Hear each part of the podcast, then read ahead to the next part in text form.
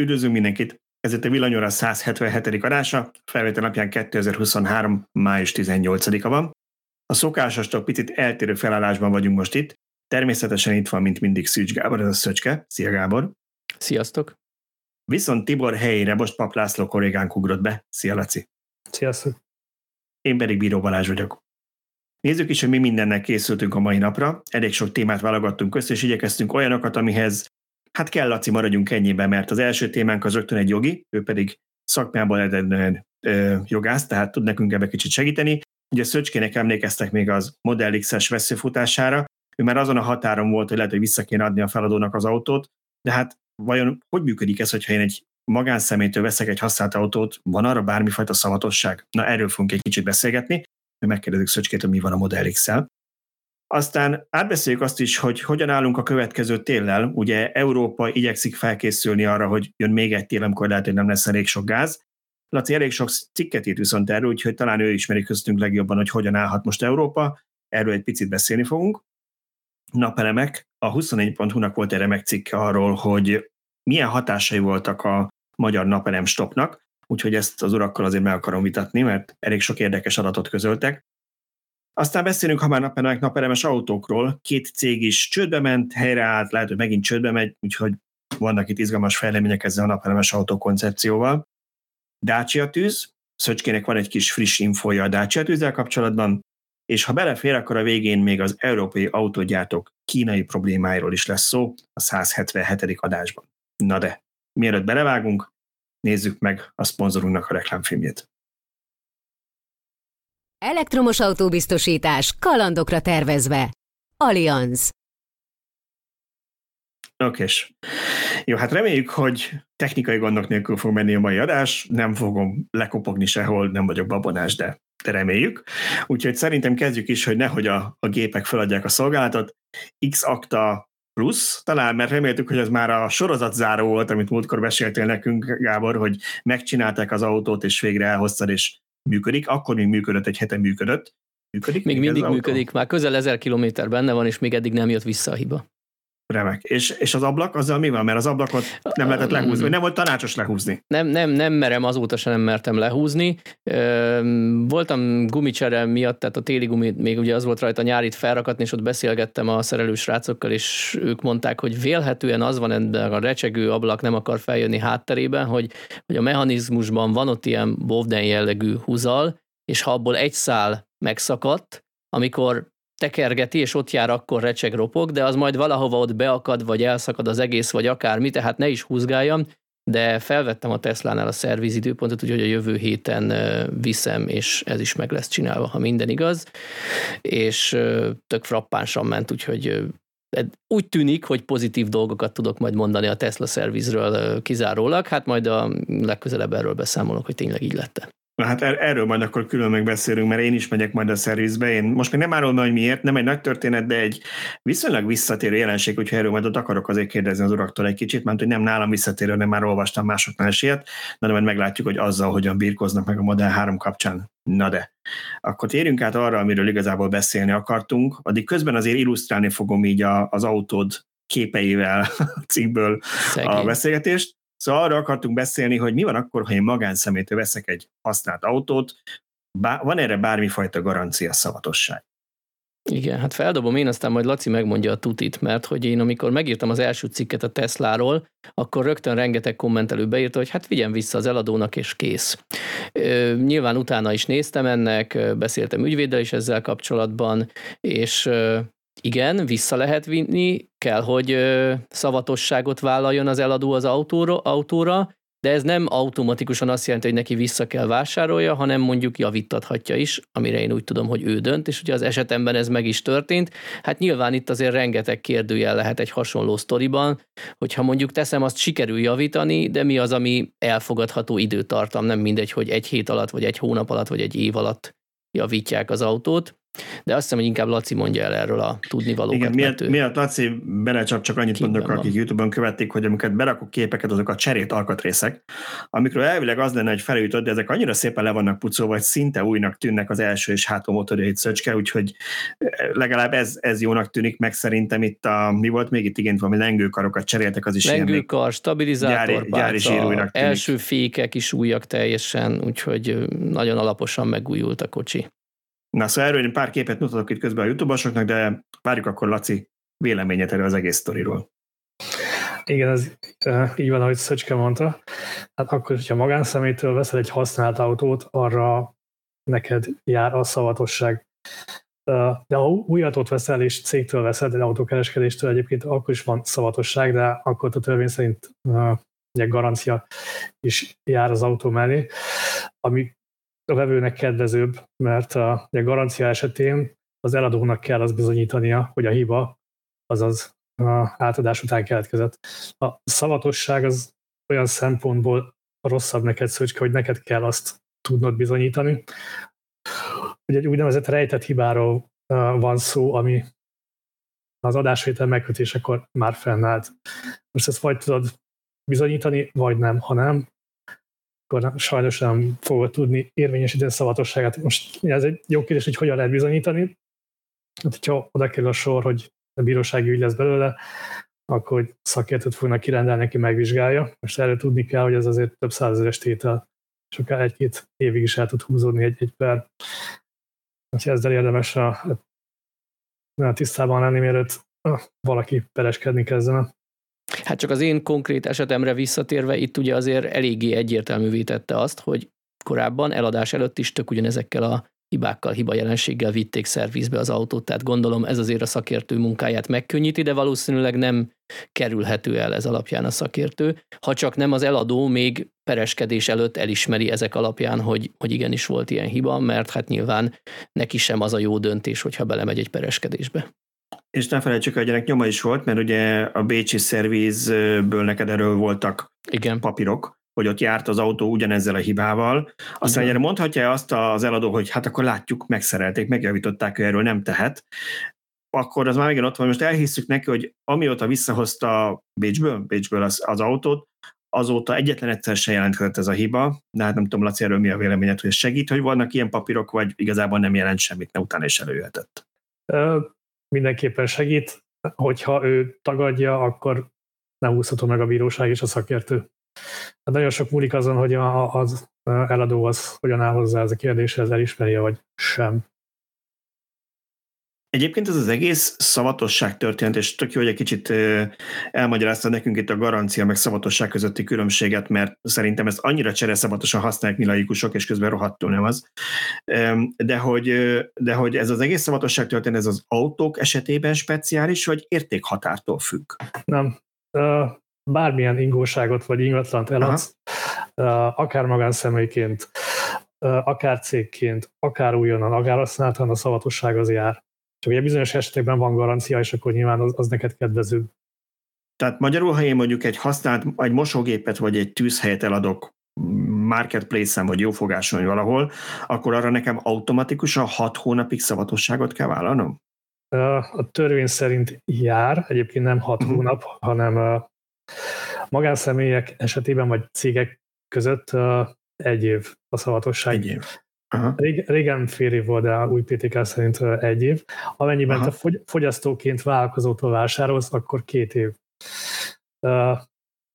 Én úgy értelmezem a PTK-t, hogy nem zárja ki azt a lehetőséget, hogy ha te magánszemélyként, magánszemélytől vásárolsz, akkor kizárjátok a, a felelősséget. Tehát bele lehet írni elvileg a szerződésbe azt, hogy nincs szavatosság, vagy hogy nem egy év, hanem nem tudom, két hónap. Hát ezt meg lehet tenni. Igen, ezzel, ezzel már találkoztam egyébként egy ismerősen pont. Azért kérdeztem ezt, mert pont az elmúlt hétvégén beszélgettem valakivel, aki, aki ilyen használt háztartási eszközt adott el, és a vevő kérdezte, hogy ad-e rá ő garanciát, vagy szavatosságot, és, és azt mondta, hogy hát ő már vett úgy van, hogy bele volt írva ilyenkor, de hogy, hogy nem, hogy nem kell, és mondta hogy hát nem tudom, ezt így ki lehet -e zárni, vagy hogy most akkor mit mond erre a törvény, de akkor ezek szerint, hogy ha a két fél megegyezik, mondjuk azt mondják, hogy azért, azért adtam olcsóbban, mert nem vállalok rá szavatosságot, akkor ilyen működhet, de ha ilyet nem írnak bele, akkor, akkor jár a vásárló. Akkor, akkor uh-huh. automatikusan jár az egy év. Illetve tényleg, hogyha a kereskedőtől veszed, akkor, akkor két év, de ha használt autót veszel kereskedőtől, akkor be lehet írni a szerződésbe, hogy két év helyett kevesebb, de akkor is minimum egy uh-huh. év. Tehát a, a fogyasztót védi annyival a törvény, hogy, hogy minimum egy év szavatosságot kell vállalnia. Plusz a kereskedőtől vásárolsz, akkor még van egy olyan számodra kedvező szabályozás, hogy az első hat hónapban jelentkező hiba esetén azt vélelmezik, hogy az a az adásvétel megkötésekor már fennállt. Tehát ez ilyen kvázi uh-huh. garancia, és vagyis a kereskedőnek kéne bizonyítani azt, hogy, hogy ez a hiba ez később jelentkezett. Kicsit beszéljünk a hibákról is, hogy hát okay. ennek rejtett hibának kell lennie. Az tök mindegy, hogy az eladó tudott-e róla, vagy jó hiszeműen járt el. Tehát ez számára is egy aknamező, mert te teljesen jó szeműen elad az autódat azzal a tudattal, hogy, hogy rendben van, és uh, lehet, hogy két hónap múlva csereg a telefon, és szól a vevő, hogy lenne egy több százeres javítás. És akkor ezzel, ha nem volt kizárva a szerződésben a felelősség, akkor ezzel sajnos nem tudtam. Igen, ez az én esetemben is érdekes volt, mert ugye úgy kapta vissza az eladó Bécsből az autót, hogy javították a problémát, tehát ő jó, tök jó hiszeműen adhatta el, de sajnos a törvény ebben, a, hát neki sajnos, nekem nem a vevő mellett áll, és hiába hitte ő azt, hogy javították, ha ott a szerviz hibázott, és mégsem történt meg a javítás, akkor ugyanúgy az eladónak kell szavatosságot vállalnia. Így van, ha a hiba ismert, tehát elmondja az eladó, hogy ez is ez a probléma van vele, akkor arra nem adkozik a szavatosság. Ezt érdemes beleírni a szerződésbe, hogy ebből utólag ne legyen vita. Ha látható hibáról van szó, amit neked látnod kellett volna, amikor megnézted az autót, az szintén nem érvényesíthet szavatosságot, tehát ilyen meg van húzva az oldala, hiányzik egy visszapillantó, nem lehet vissza két hónap múlva, hogy én most vettem észre, hogy, hogy a jobb oldali visszapillantó az le van törve. Mi az a mélység, amit nekem vevőként ellenőriznem kell? Tehát csak amit én tényleg én egyértelműen láthatok, hogy végig van húzva az oldala, vagy mondjuk rejtett hibának minősülhet az, ami mondjuk kopott a fékbetét, és én laikusként ehhez nem értek, akkor mondhatom-e azt, hogy rejtett hiba volt, mert kopott a fékbetét, vagy itt arról van szó, hogy miért nem vittem el egy szakértőz átvizsgálásra, és akkor ez egy kideríthető hiba volt. Nem kell át vizsgáltatom szakértővel, hanem ami laikusként szemmel látható, tehát tényleg az ilyen külső jegyek, hogy korpat, hogy meg van húzva, hogy törött, stb. Uh, Igen, és nem csodál, Bocsánat, csak annyi nem csodálkoznék rajta, bocsánat, Laci, lehet, hogy ennek így nem nézsz utána, nem akarlak itt eh, rossz helyzetbe hozni, csak nem csodálkoznék rajta, hogyha lenne különbség a között. Pont ez a példa, amit tudom, csak egy random példát említettél, Szöcske, de ugye egy fékbetét az egy kopó alkatrész. Tehát ez kicsit olyan, mint hogy hazavittem és elfogyott belőle a benzin. Most tudom, nem pont, de az, az, egy, az, egy, az egy olyan dolog, ami így is úgy is el, nem pont egy elektromos autóban, ott azért elég nem sokat mindegy, kell vele menni. Igen. Igen, igen, igen. igen, tehát ilyen szempontból az a fékbetét az pont nem jó példa, mert kopó alkatrészekre sem vonatkozik a szavatosság, hiszen azoknak az a mhm. rendeltetésük, hogy kopjanak, tehát így uh, elvisz az autót, és két hónap múlva a fékbetétet kell cserélned, azt nem varhatod rá az eladóra. Igen, nálam egyébként pont ez a fékbetét konkrétan előfordult, és mielőtt bárki belemegy itt a részletekbe, igen, én megegyeztem az eladóval, Neki nagy szerencséje volt, mert az én autóm esetében a rejtett hiba javításának a 90x százaléka az a garancia terhére ment, a gyártói garancia terhére, ugye, ami független az eladótól. Tehát hiába lett volna nekem egy ilyen 6 millió fölötti javítási számlám, abból uh, ilyen majdnem ötöt a, azt a Tesla számlájára ment gyakorlatilag, mint, mint garanciás hiba, és ilyen körülbelül egy millió forintos tétel volt az, amit fizetni kellett. Ezt csak azért mondom el, mert sokan megkérdezték kommentekben a cikk alatt, hogy hogy nézett ki. És ebből az 1 millió kicsit, forintos... Ö, igen. Bocsánat, csak azt mondom, hogy akkor erről picit beszélni, nem tudom, erről akartál beszélni részletekben. Visszakanyarodhatunk később ugye a jogi részére, csak ha már ezt szóba hoztad, ugye a Teslákra, ha jól tudom, négy év garancia van alapvetően, és a hajtásláncra van a nyolc év, nem? Vagy hogy működik? Bocsánat, ugye az enyémnél az érdekesebb. Más lehet, a régebbi, a régebbi autókra azt hiszem, hogy négy év és 150 ezer korlátlan volt, uh-huh. és 8 év és korlátlan kilométer van az akura és a hajtás rendszerre, tehát ugyanállom a két motor cserélték, ami ebbe esett, gyakorlatilag még így az akkura van garanciám. Hát nyilván van a hajtásra is, de egy most, most beszerelt motor azért kis eséllyel fog a Gariból hátralévő másfél év alatt újra tönkre menni, legalábbis nagyon remélem. Úgyhogy ilyen szempontból az eladó megúszta azt, hogy itt neki kellett volna helytállni vagy kifizetni, viszont voltak további hibák, amik, amikkel nem feltétlenül mentem volna most azonnal a szervizbe, csak ha már ott volt, akkor kiderültek ilyenek, és az egyik ilyen konkrét példa az volt, hogy hogy nagyon kopottak az első fékbetétek tárcsák, mindenképp cserélni kell. Na most itt ezt nekem eszembe se jutott ráverni úgymond az eladóra, mert én is úgy tekintettem rá, hogy hát miért nem néztem meg alaposabban, és így utólag, ahogy egyeztettem szervizzel, meg magam is átgondoltam, ugye a hiba miatt nekem nem volt regeneratív fékezés az autón. Tehát én rengetegszer autópálya tempóban is a két és fél tonnás autót üzemi fékkel állítottam meg, még rosszabb, mintha egy dízel lenne, hisz motorfék ott is van, ezen viszont semmi nem volt. Tehát Nyilván a korábban vártnál gyorsabban fogtak, fogytak a fékek a, a hiba miatt a vége felé. A lényeg az, hogy a képen látható fékbetétet és féktárcsa cserét azt, azt én fizettem. Előfordult még egy kopogó féltengely, aminél hatalmas szerencsém volt, ha már egy részletekbe megyünk, technikai részletekbe, mert azokra egy év alkatrész garit vállal a Tesla, és anélkül, hogy én tudtam volna, 2021. december 23-án volt féltengelycsere fizetősen ebben az autóban még az előző tulajnál, és én 2022. december 12-én vagy így valahogy, tehát a 355. napon jelentettem be, hogy kopog a féltengely, tehát így ezt Gariban csinálták, nem a alap autóra járó Gariban, hanem arra, hogy egy, egy javításra egy év garanciát vállal a Tesla, tehát ezt annak fejében, Igen, keretében csinálták meg. Szerintem azt ismételjük meg, mert nem biztos, hogy mindenki minden adást uh, hallgat, és minek után mi szeretnénk, ugye az oldal célja, hogy az elektromobilitás körüli fél információkat helyre rakja, vagy egyik cél, bocsánat, hogy, hogy ezeket segítsünk eligazodni, és azért, hogyha valaki csak abban bekapcsolódik, akkor azt gondolhatja, hogy te uram Isten, ennek a villanyautónak két motorja és kuka, hát egy, egy hagyományos autónál, hogyha nekem tönkre hogy a motor, akkor gyakorlatilag majdnem gazdasági totálkára lehet érni az autót, mert hát az egész motor cserélni. Itt ugye arról van szó, ezt akkor elmondtuk, tényleg csak ismét és gyanánt nagyon röviden, hogy ugye ezeket nem javítják, nem szerik szét, és nem javítják itt a, helyszín, a helyszíni szervizekben a Tesla-nál, hanem úgy, ahogy van, cserélik, ez akkora, mint egy nagyobb görögdínye, mint egy jó nagy görögdínye, cserélik, elküldik Hollandiába, és a holland központban, a holland európai központban szétszedik, és felújítják ezeket a motorokat, és ezek legtöbbször ugye általában ilyen csapágy, vagy hasonló problémák, itt meg gyaníthatóan az volt, hogy valami feszültség probléma miatt neked itt eléget valami kábel is, és lehetséges. Én arra gondoltam, hogy ez volt, volt valami, igen, volt valamilyen égés nyom az egyik csatlakozónál, de valószínűleg nem maga ez az égés jelentette a hibát, hanem a autónak a kommunikációs rendszere az Ugye mindig motort mondunk, pedig valójában ez meghajtó egység, motorvezérléssel, meg még ki tudja mivel. Tehát ezen a, a meghajtó egységen belüli kommunikációs vezeték sérült, hogy ez közvetett kapcsolatban van-e azzal, hogy volt egy ilyen áthúzásnyom, vagy ettől független, azt, azt nem lehet tudni. Ugye azért is nem lehet tudni a pontos hibát, mert hogy kivették a motort, elvitték Hollandiába, majd ott szétszerelik, felújítják, és vélhetően bekerül újszerű állapotban majd egy másik autóba.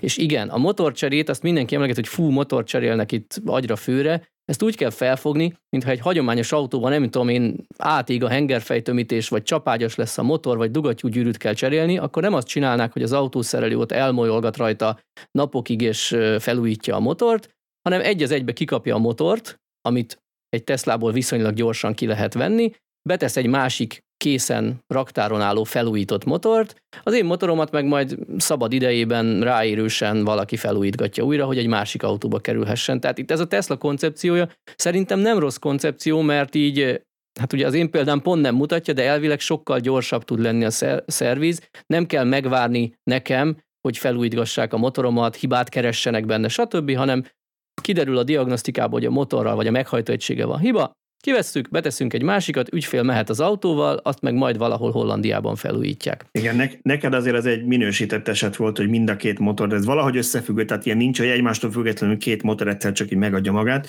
tehát ez nyilván összefüggött, és a másik még, amit hozzá akartam tenni a féltengely kapcsán, ugye, hogy itt beszéltünk arról, hogy itt volt korábban talán egy visszahívás is, cserélni kellett ezeket az autókban, de ebbe az autóban még pont az került be, ami még a nem javított verziója volt, Igen. kicsit alul volt méretezve a kocsi súlyához képest, és ez azért romlott, nem azért romlott még egyszer, mert Teslákban évente vagy fél évente féltengelyt kell cserélni, bár a magyar utaknál lehet ez se lenne meglepő, hanem azért, mert neked még a kvázi hibásan alul tervezett alkatrészt szerelték be cserére, és most már a jót kaptad remélem. Én már nagyon kikupálódtam, úgyhogy ha érdekel ez bárkit, leginkább ti tudjátok megmondani, a hallgatók nem ők, ők megkapják.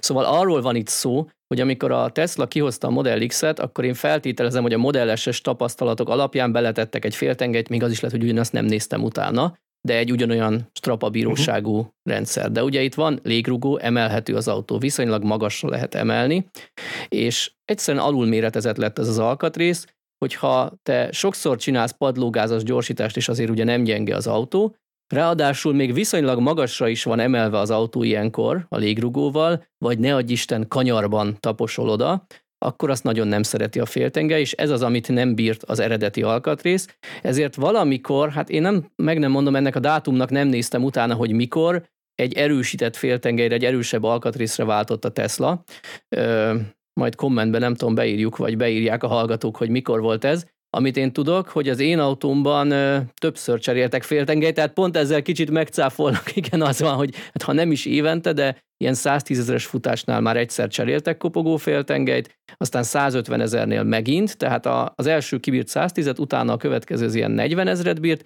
és 190-re megint elkezdett kopogni, csak az én szerencsém az volt, hogy ez egy éven belül volt az, egé- az előző cserétől, és azt így megtudtam, hogy a 2021 decemberében még a eredeti gyengébb alkatrész került be az autóba, azért is kezdett újra kopogni most, tudom én, ilyen 50-40-50 ezer kilométer után. Most viszont már állítólag az erősebbet tették be, hát miért ne hinném el, tehát nyilván, nyilván nem mondom, hogy állítólag az erősebbet tették be, úgyhogy remélhetőleg ezzel most már az autó élete alatt nem lesz gond. Na de nagyon elkaladoztunk a, nem baj, a kommentekbe várjuk, Igen, kommentekbe várjuk a, a Model X tulajdonosoknak a válaszát, hogy hányszor cseréltek kinek, hányszor cseréltek féltengelyt. Jó, ha nem haragusztok, én tovább mennék a következő témánkra, ha nem volt, Laci, marad bármilyen, ami nagyon fontos ezzel a szavatosság kapcsolatban, amit nem mondtál még el? Hát akkor... még esetleg gyorsan okay. arról, hogy, hogy, hogy mit, kéne szöcsköm. Hát a, most a magánszeméről van szó, akkor a, a kélet javítást, vagy a te is megjavítathatod az ő kontójára, vagy a vétel leszállítását, és hogyha ezeket nem lehet megoldani, vagy aránytalanul nagy költséggel, vagy aránytalanul sokáig tartana, akkor, akkor van lehetőséged elállni. És jelentéktelen hiba miatt nem lehet egyébként elállni, de mondjuk az a te esetedben az nem, nem, nem olyan kis hiba volt, igen. Ami nagyon érdekes, nekem is engem erősen foglalkoztatott, hogy erre van-e valami definíció, vagy az abszolút egyedi elbírálás kérdése, hogy mi az a tolerálható javítás. Tehát most jelen esetben nekem hat hónapból három és felett, vagy majdnem négyet szervizben volt az autóm. Meddig kellett volna nekem kitartani és várni a javítást? Várható volt, és ígérte a Tesla, hogy előbb-utóbb a probléma meg lesz oldva. Csak ugye nem tudjuk, hogy egy hónap, két hónap, fél év, egy év, tehát én, én meddig tűrjek ilyenkor? Hát erre így nincs meg szabva határidő, ezt a bíróság mérlegeli, de azért szerintem a, tiéd az elég extrém. Igen, ugyanakkor meg lehet, hogy mondhatják azt, hogy alapvetően te a márka szervizbe vitted, és az eladó sem tehet hogy a márka szerviz mennyire terhelt, vagy mennyire. Tehát, hogy ez nem az eladó arra, hogy a márka szerviz ennyire tud egy hibát javítani, nem? Nem. Jó, ne játszunk bíróságot, te nem. Nyilván nem az ő sara, de attól függetlenül Szöcske az... Ő vállalt szavatosságot, tehát valahol mégis ő a szenvedő alanya. Szöcske az, az elállhatott volna a szerződést. Igen, és te vagy a legvétlenebb ebben, ez igaz. Jó, akkor bocsánat, én még egyet kérdeznék Lacitól, ha már megszektem a saját szabályomat, hogy tovább mennénk a következő témára, csak annyi maradt bennem az, annak kapcsán mondtál, hogy, hogy egyébként a, mint eladó, az eladónak meg milyen összegű javításokat kötelessége bevállalni. Tehát ha azt mondja a vevő, hogy hát én akkor elviszem márka szervizbe, és ők azt mondják, hogy jó, ez 3 millió forint volt, és mondjuk azt mondaná az eladó, hogy bocs, de hát én ezt megcsináltattam volna a Józsival, és ő meg 300 ezeret csináltatta volna. Tehát, hogy, hogy ezt nyilván el, célszerű tisztázni, meg megállapodni előre, és nem utólag pereskedni ezen, de erre van valami, hogy, hogy mit kell bevállalni a kötelezően a eladó. A törvény csak annyit mond, hogy nem járat aránytalan költséggel, tehát egy egymilliós használt autónak a javítatása másfél millióba kerül, akkor Aha. az nyilván a nem járható út, hanem akkor... Akkor mindenki jobban jár, ha eláll a vásárlás. igen, igen, igen. igen. Aha, jó. Na, akkor menjünk is a következő témánkra, az sem kevésbé uh, izgalmas, és uh, Lacinak meg kell nedvesíteni a száját, mert meg megint rá fogunk támaszkodni, mert energetikai téma, és uh, na, ugye láthatok ki, hogy iszol is, hoztál magadnak vizet, szóval Laci szokott nálunk nagyon sokat írni az energiátállásról, meg energetikáról, nagyon sokat is olvas a témában, és most megjelent két olyan cikk, aminek kapcsolatban vele, hogy lehet, hogy beszélünk én erről egy kicsit. Ugye tudjuk, hogy az orosz-ukrán háború miatt hova mentek az energiárak, és mennyire nagy probléma az, hogy nem csak az, hogy drága, de volt egy olyan félelem, hogy egyszerűen nem lesz elég gáz Európában. Aztán elmúlt az utóbbi tél, és szerintem nagyon nagy mázlink volt, hozzáteszem, mert nagyon enyhe volt a tél ahhoz képest mondjuk, ami az, azt megelőző volt, és talán, talán nem fűtöttünk annyit, szerintem az energiaszámláján mindenki látja, na nem az árakban, hanem a kilovattórákban vagy köbméterekben, hogy nem fogyasztottunk annyit, mint korábban, tehát szerencsénk is volt, és talán mindenki ugyan ezzel, hogy hú, hát akkor ez most elmúlt, átvészhetők szerencsésen, talán túl is volt ez pörögve, meg aggódva, mert senki nem fagyott meg. De hát ugye igaz, hogy most május van, de hát a következő térre készülni kéne, nem? És a gáztárazókat nem szeptemberben kezdik feltölteni, és azt se tudjuk, hogy mikor lesz vége a háborúnak, meg pláne Oroszország mikor jön ki a büntisarokból. Szóval hogy állunk ezzel most, Laci? Mennyire készült fel Európa vagy Magyarország a következő térre? Mielőtt erre válaszolnék, kicsit térjünk ki arra is, hogy miért beszélünk erről, mert megkaptam már kommentben, hogy egy kit érdekel, ez, ez nem villanyautós téma, nem, nem erről kéne beszélnünk, de valójában az is, és magyarázom, hogy miért. Ugyanis a gáz az nem csak fűtésre használják, hanem áramtermelése is. És a áramtősde az úgy működik, hogy a, a gáznak az ára határozza meg a, az áramnak az árát. Úgyhogy ha a gáztárolók azok el lesznek, akkor olcsóbb lesz az áram, ha meg üresek lesznek tél közepén, akkor meg majd lehet sírni a töltőoszlopnál, hogy miért ilyen drága az áram. És annyiban is hagyj védje meg a Lacit, hogy a, ugyan a villanyotosra.hu az oldalnak a címe, de komplet rovatunk van az energetikával kapcsolatban és a, a, a zöld energiákra való átállással kapcsolatban, úgyhogy abszolút nem irreleváns, hogy erről is beszéljük, nem lehet mindig csak Igen, csak beszélni. Fontosnak tartottam, hogy tehát ez de igaz, a, teljesen a villanyotosokat is éríti méghozzá, nem is kicsit.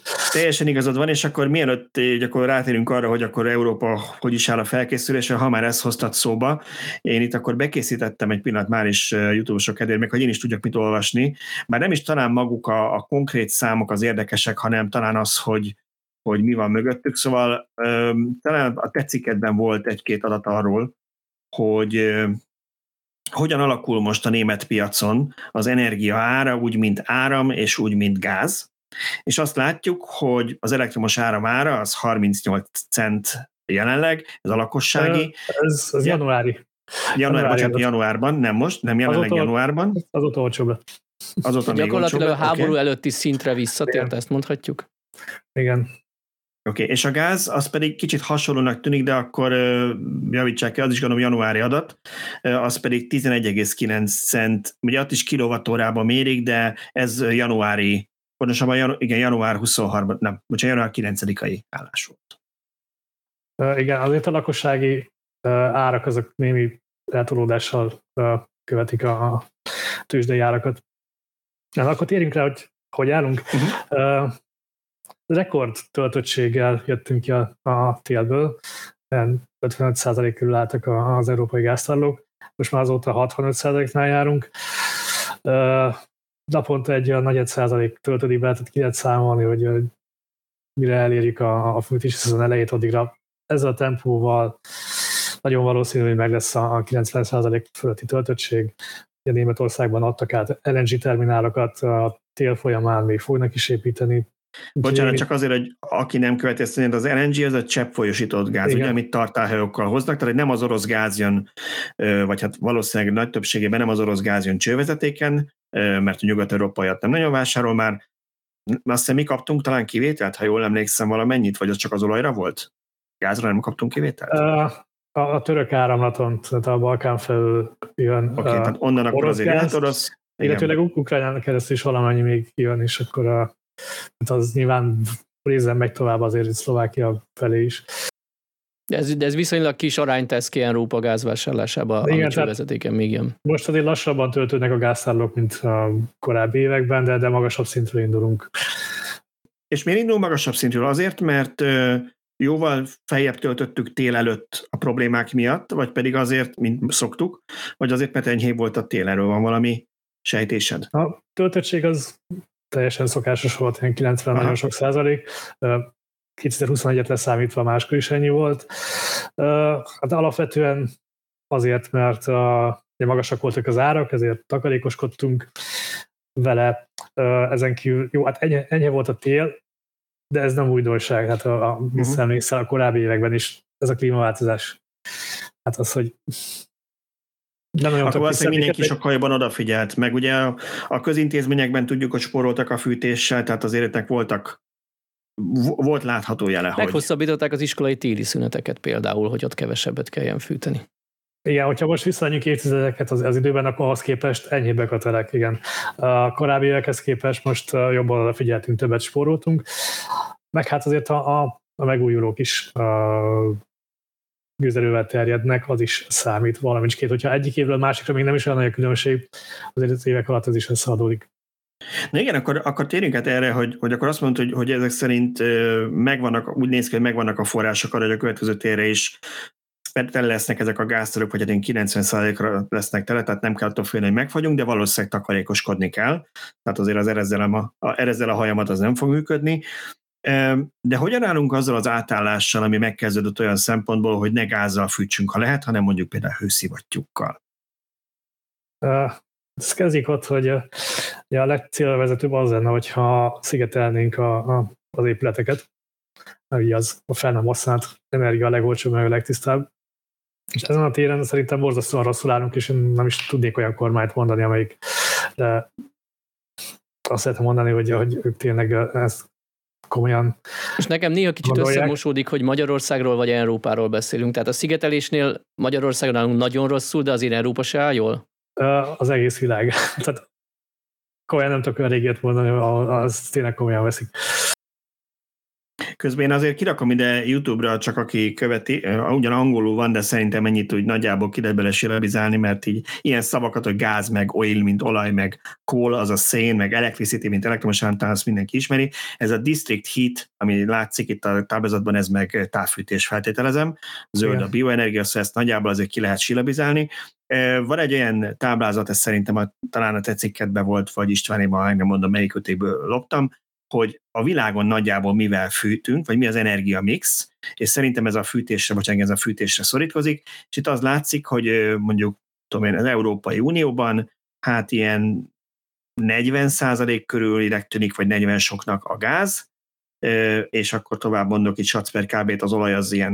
Én tudom én, mondok tíz... neked világszintű... Mondják konkrét számokat, jó. Okay. Világszintű számokat, hogy az egész világban 40% körül van a, a gáznak a részesedése, az olaj 15% meg a, az áram is 15 uh-huh. a többi, többi az szén meg fa. Ugye az áram, áram azért érdekes, mert azért téli időben a nukleáris leszámít vannak elég jelentős része szén és gáz alapú.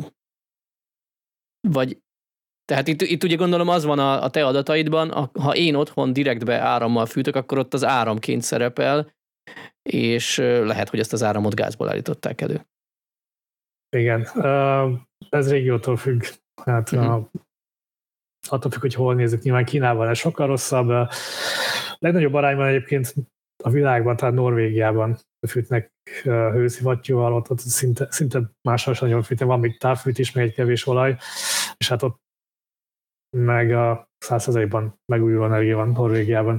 Igen, azt akartam mondani, hogy, úgy könnyű hőszivattyú, bár ott ugye hidegek vannak, de azért könnyű hőszivattyú fűteni, hogy a százszerzalékban megújulóból van a, az energia. De azért azt elmondhatjuk, hogy a, hogyha mondjuk még ha gázból is állítják elő azt az áramot, akkor is hatékonyabb hőszivattyúval fűteni, magyarul kevesebb gáz használ, mint hogy a közvetlenül gázzal fűtünk, vagy ez ide igaz? Igen, a trollok szoktak ezzel jönni, hogy jó, kiváltod a, a gázkazát hőszivattyúval, de hát az áram az miből lesz gázból. Uh, ez egyrészt így ebben a formában nem igaz, mert ha például Európát nézzük, akkor itt a, a fosszilis energia az csak 40% az árammixerben. Most nyilván Lengyelországban ott sok szín van, Norvégiában meg sem ennyi. Igen, ez a villanyozóknál is szokott jönni, mindenki a lengyel szenes szénnel hajtott villanyautókkal, és akkor mindig elmondjuk, hogy oké, okay, de akik ténylegesen végig számolták kutatásokban, azok arra jutottak, hogy még a lengyel kőszénnel időzesen hajtott villanyautó is mondjuk a fele annyit szennyez CO2-ben, mint, mint egy dízel, tehát még az is jobb, de akkor ez hasonló a képet a hőszivattyúnál is, hogy még az, az, se, az is jobb, hogyha fosszilisből csinálunk áramot, mint a közvetlen gázt égetünk, vagy szenet?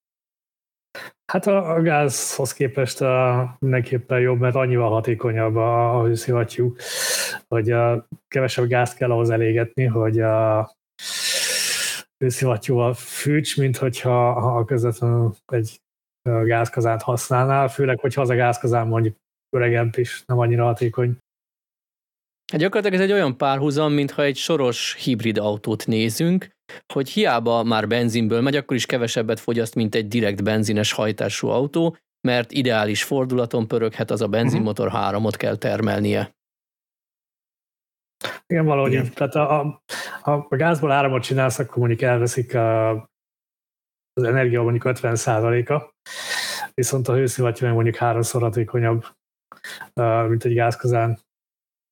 Na igen, pont ezt akartam mondani, hogy ez nekem mindig annyira megdöbbentő, és ezt szerintem talán még sokan mindig nem tudják, úgyhogy nem baj, ha megemlítjük, hogy ugye ha te el szokták mondani, hogy egy elektromos ö, fűtőtesttel fűtesz, az közel 100%-os hatékonyságú, illetve 99 vagy valami hasonló, mert az a fűtőszál teljes egészében szinte hővé alakítja az elektromos áramot. Tehát ez már eleve majdnem 100% hatékonyságú, de a hőszivattyú az ennél is háromszor négyszer hatékonyan tud lenni, nem? Tehát ami ilyen furcsa, hogy 300-400 százalékos hogyan lehet, majdnem ilyen kurusdásnak tűnik, de, de így van.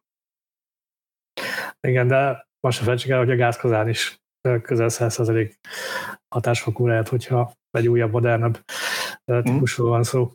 De tény, hogy a hőszivattyú az még ennél is hatékonyabb, és hát a ami a lényeg, hogy a, maga az árammix az meg egyre tisztább. Például, hogy az előbb szóba került Lengyelország, nemrég írtam egy cikket arról, hogy akkor volt a napelemes termelés valamelyik napon Lengyelországban egy, egy vasárnapi déli órákban, hogy uh, le kellett kapcsolni a naperőnek egy részét. Tehát azért ott is uh, gyors a változás viszonylag. Csak az a baj, hogy nem a színerőműveket kapcsolták le, mert azt gondolom nehezebb rángatni, mint Igen, az tehát lecsattintani. Rugalmatlanak igen, nekem ez mindig olyan, olyan fizikai fájdalmat érzek, amikor valamelyik országból azt hallom, és ez rendszeres, hogy le kell kapcsolni a szélerőművet, vagy a naperőművet, mert túltermelés van, és hát nyilván nem azért, mert idióták, hanem azért, mert a hagyományos erőműveket mondjuk a gázerőmű kivételével nehezebb rángatni, hogy így nem, nem úgy működik, hogy megnyomok egy kapcsolt, és akkor paksot levettük, kikapcsoltuk. Azért van, van ebben némi hülyeség is, mert ha, ha az energiatárlásokban fejlesztenék, akkor nem kellene. Na ezt akartam mondani, hogy, hogy nem tudnak elég gyorsan jönni az különböző energiatárlási megoldások, mert ez, ez, ez mindig annyira fáj, hogy ott van egy jó kis zöld energia, oda van telepítve, termelni ezerrel, és akkor leszabályozzuk azért, mert túl sok energia van a rendszerben úgy egyébként. Ezek egy gyermekbetegségek, már ezeket azért jó. fogjuk nőni.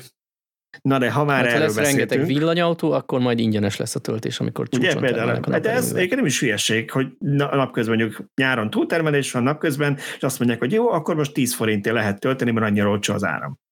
Én erre azért annyira nem számítanik. Ne írjuk bele magunkat? előbb, előbb, előbb, fogják, előbb fogják megvenni ezeket a nagy akukat, vagy hidrogént előállítani belőle. Persze, mint hogy neked ingyen adják. Ingyen mi?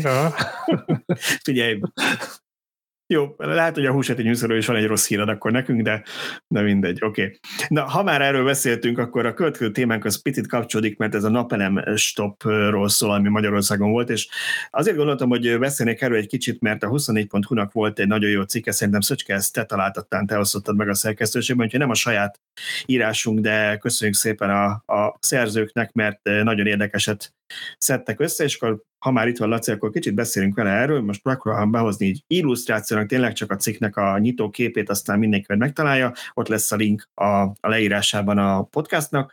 Én pár dolgot, pár adatot így kiszedtem ebből a cikkből, amit így vitaindítónak gondoltam, az egyik az arról szólt, hogy azt írják, hogy Magyarország bruttó villamos energia össztermelése 2%-kal csökkent tavaly, tehát egy év alatt 2%-kal kevesebb áramot álltottunk elő mi saját magunk, aminek az volt a fő oka, hogy Paks, ami tudjátok örökké megy, és az atomerőmű az örökké megbízható, és egyfolytában termel, és sosincs vele semmi, Paks karbantartása miatt volt kevesebb az energia termelésünk, és hogy amúgy is sok az import, de most emiatt 22-ben 40% volt ugye ezt gondolom csak, hogy igen, villamos energia importunk 40% volt tavaly, tehát ennyi, amit nem az ország se maga állított elő, hanem be kellett hozni külföldről. Nem tudom, Laci, te ilyen számokat ismersz vagy megcáfolod ezt a cikket, de elég soknak tűnik ez a 40 százalék Nekem az irreálisan soknak tűnik, most nem észre vannak utána. Mm. Hát azért ne felejtjük, hogy, hogy nem csak Pakson volt rengeteg karbantartási leállás, hanem még én láttam ilyet, hogy amikor mondjuk leállt Paks, akkor próbálták visontát indítani, és akkor valahogy nem indult, vagy nem úgy indult, ahogy, ahogy szerették volna. Úgyhogy mm, több volt a kimaradás, mint a szokásos, no. Meg ez a viszont is egy gyönyörű történet, hogy a nem esély erről nekünk, mi, mit kell tudni, ha valaki én nem ismerem, mi ez a Vision History? És ismerem, az, ennek is, István a szakértője, erről valakinek kell beszélni, tehát hogy a, a kormány a gázmizéria idején elrendelte, hogy akkor növelni kell a, a limites termelés, és újra kell indítani viszontan állított blokkokat, ez a mai napig nem sikerült. Gyakorlatilag a szenes áramtermelés Magyarországon az stagnál, vagy inkább csökken, annak ellenére, hogy uh-huh. mi növelni szeretnénk. Ami alapvetően nekünk nem rossz, hogy csökken a szenes áramtermelés, csak egy kicsit fura, hogy meghirdették, hogy akkor növeljük, hogy ne függjünk a külföldiektől, hiszen és ennyi nem sikerült. bányászni, és Igen. mégse sikerült. Igen. De ha már arról van szó, hogy minek sikerült növekedni, ugye mindannyian azt gondolnánk, hogy a legjobb, hogyha megújulók növekednének, és ugye attól zengett itt minden, és mi is megírtuk össze, hogy hát van ez a napelem telepítés, stop, és akkor most majd senki nem fog meg egyébként is. Jó, tudom, az kicsit egy kéz évnek a második felében jött ki ez a rendelet, októberben talán valamikor így, tehát hogy ez nem, nem az év elején volt, de azt írják a 24hu hogy egyébként tavaly a napelemes termelés Magyarországon 22,5%-kal bővült, és 4649 gigawattórára nőtt. Tehát még így is 22%-kal nőtt a napelemes termelés, amit egyébként tavaly már, meg az elmúlt, bocsánat, az elmúlt két évben inkább úgy mondom, itt van egy hosszú felsorolás, eredeti cikkben nem jegyzeteltem mind ki, de hogy több lépésben próbáltak korlátozni, visszafogni, szóval az egy, amit mi láttunk, ez a tavalyi háztartási kiserőmű dádá, nem kell az csúnya dolog történet, ez csak a jéghegy csúcsa. Gyakorlatilag így két éve folyamatosan próbálták mindenfajta intézkedésekkel elgáncsolni a, a napelemes termelést. A kereskedelmi méretű uh, naperőművek esetében 2021 uh-huh. óta nem adnak ki Igen. csatlakozási engedélyeket. A, a cégeknek a, az önfogyasztásra szolgáló úgynevezett vízvattos rendszereit, azt nem is tudom, azt is már több mint egy éve nem engedélyezik, csak úgy, hogyha telepítesz mellé akkumulátort, és azt odaadod a Mavírnak és ilyen Igen, de magyarul várjál, bocsánat, ez, ez nagyon fontos, mert igen, ez, ez benne van ebben a felsorolásban, de hogy gyakorlatilag ezt én már mástól is hallottam, hogy úgy, tehát előírták, hogy akkumulátort kell mellé telepíteni, oké, okay, aláírjuk ennek bele, van de ennek legalábbis egy részét a kapacitásának neked fel kell ajánlani kvázi a közösbe kötelezően. Ezek szerint nem? Tehát Igen. magyarul ezek a, nem tudom, hogy egy, és egy helyi pékség, vagy valószínűleg egy helyi pékség csinált ilyet, de akár mondjuk sok Inkább nagyobb cégekről lehet, lehet szó, de, de, de gondolkozunk igen, ilyenben is. De, mondj, igen, de, de bármilyen ilyen cég vagy, és akkor te kicsit önellátó akarsz lenni, erre azt mondják, hogy hát akkor az energiaszolgáltató helyett te építsed meg neki az akkumulátort. Ez tök jó, nem? Ez a család. Hát a csalán, igen, nem, ez, ez nem pont ez a csalán, hogy Szöcske beszokott dobni, vagy így, vagy így ütlegel minket vele, mert ugye, ugye itt arról van szó, hogy az energiaszolgáltató ezt az áramot eladja, nem is késpénzére eladja, te meg megépítetted neki saját kontódra a ez, ez nagyon érdekes, mert ugye a viszvattos rendszernek az a lényege, hogy csak a saját fogyasztás fedezhessem, ne terheljem a közcélú hálózatot az én visszatermelésemmel a lehető legrosszabb pillanatban. Na de közben, ha köteles vagyok akut telepíteni, akkor a, a, az, abból már kitermelhetek csak közvetlenül a napelemből, nem? Vagy ez hogy megy ilyenkor? Nem. Hát a, van a napelemes rendszered, ugye 50 kW-nál nagyobb teljesítményű rendszerekről van szó, amivel csak saját fogyasztásra tudsz termelni. Viszont ez ugye rángatja a a fogyasztást, a hálózati terhelést, mondja kicsit a nap, akkor neked leesik a, a fogyasztásod, és akkor az ott a hálózaton meg felesleg keletkezik. És akkor ezért dobjál be a közösbe egy akkumulátort, azért, hogy ezt kisimítsa, de ezt ugye nem te használod. Viszont ezt a szabályt most már eltörölték, tehát elvileg lehetne ilyen visszatos rendszereket építeni, valami végrehajtási jogszabály nem jött ki, már nem tudom, hogy fél éve, és azért nem lehet. És akkor ugye van a lakossági szegmens, azt ugye mindannyian tudjuk, hogy októberben azt ugye beszántották. Hát abba, abban az az érdekes a lakossági beszántásban, hogy azért az inkább most idén fog kijönni. Hiszen azért tavaly októberig még lehetett telepíteni, tudjuk azt is, hogy rengetegen, tehát kb. annyian még beadták az engedélyt gyorsan az utolsó napokban, mint a hány rendszer van Magyarországon, és azokra mostanában jönnek a, vá- a válaszok, a reakciók, tehát még úgy azért telepítgetnek, még hogyha ez esetleg vissza is vetette a lelkesedést. Ezt olyannyira meg tudom erősíteni, hogy nekem a bővítésemre most jött meg az engedély a napokban, és euh, még konkrét időpontom nincs, de szerintem ilyen heteken belül megjelennek nálam a napelemes cég, hogy bővítsük végre a, a rendszert, ami technikailag majd nem cserét jelent, mert a bővítést azt úgy kéne elképzelni, hogy, föl, hogy én annól csináltam, és a 10 panel mellé még ötöt fölpattintottam, de nekem a, az inverterem azt elbírta, meg ugye az arra teljesítményre kaptam engedélyt, csak nem vettem meg az összes panelt egyszerre, na de most már ezt nem bírja el a, az inverter, és már egy fázisra nem is lehetett, tehát nálam ez bővítés, de igen, igazad van, ezek most jönnek még, meg én is nemrég kaptam meg az engedélyt, és szerintem nagyon sokan fognak még most telepíteni, de hát ez jól, jól feltorlódott, aztán meg elhúzódott a lakossági oldalon. Így van, és sok ezeren várnak még a telepítésre, meg a kereskedelmi méretű erőműveknél is van még olyan 4-5 gigawattnyi kiadott engedély, ami még nem valósult meg. Ugye továbbra is folyamatos a bővülés, most áprilisban 4,8 gigawattnál jártunk, idén meg lesz az 5 gigawatt, jövőre meg lesz a 6 gigawatt, amit a 2020-ban megjelent Nemzeti Energiastratégiában 2030-ra jósoltak. Igen, itt ezt, ezt több, több szempontból is szét kéne szednünk szerintem már elnézést, hogy, hogy így szétrokodom a mondatodat, de ez először is ízlelgessük, amit Laci mondott, jó? Tehát azt mondta, hogy 4-5 gigawattnyi teljesítményre, ami kereskedelmi, még nem jött meg az engedély. De, jelen, ez a jel... meg, megvan az engedély, csak még nem épült meg. Mi nem épült meg, bocsánat, de ez a jelenlegi, tehát a jelenlegi kapacitás az országnak ennyi. Tehát magyarul, ha ezek megépülnek, akkor megduplázzuk a napelemes kapacitását az országnak. Tehát ez nem egy ilyen elhanyagolható dolog, hanem gyakorlatilag ugyanannyi fog épülni, mint ami most jelenleg van, ami eddig összesen épült Magyarországon kereskedelmi, ugyanannyira van már engedély és fog épülni. És amit mondtál még ez a, hogy ezt 2035-re terveztük, ezen azért mosolyogtam, mert tavaly, amikor voltunk a Green Tech konferencián Tiborral. Egyébként aki most megy a Green Tech konferenciára ismét, az Tiborral megint fog találkozni, fog moderálni egy beszélgetést, én meg ott leszek így kamerázni, úgyhogy aki esetleg ott van, az sőt, sőt, sőt, ha a reklám helye, akkor a Magyar Elektromobilitás Egyesület is ott lesz a Green Tech-en. Ez mindenképpen reklám helye, igen. Szóval már hogy olyan reklám helye, amit szívesen közíteszünk, az elmúbb is ott lesz, de a lényeg, azt, azt akartam mondani, hogy már akkor is, akkor még az akkori miniszter azzal kezdte a mondandóját, hogy hát igen, ez a napelemes történet, amit ők terveztek 35-ig, az úgy néz ki, hogy már most megvalósult, és emelni kell a célszámokon.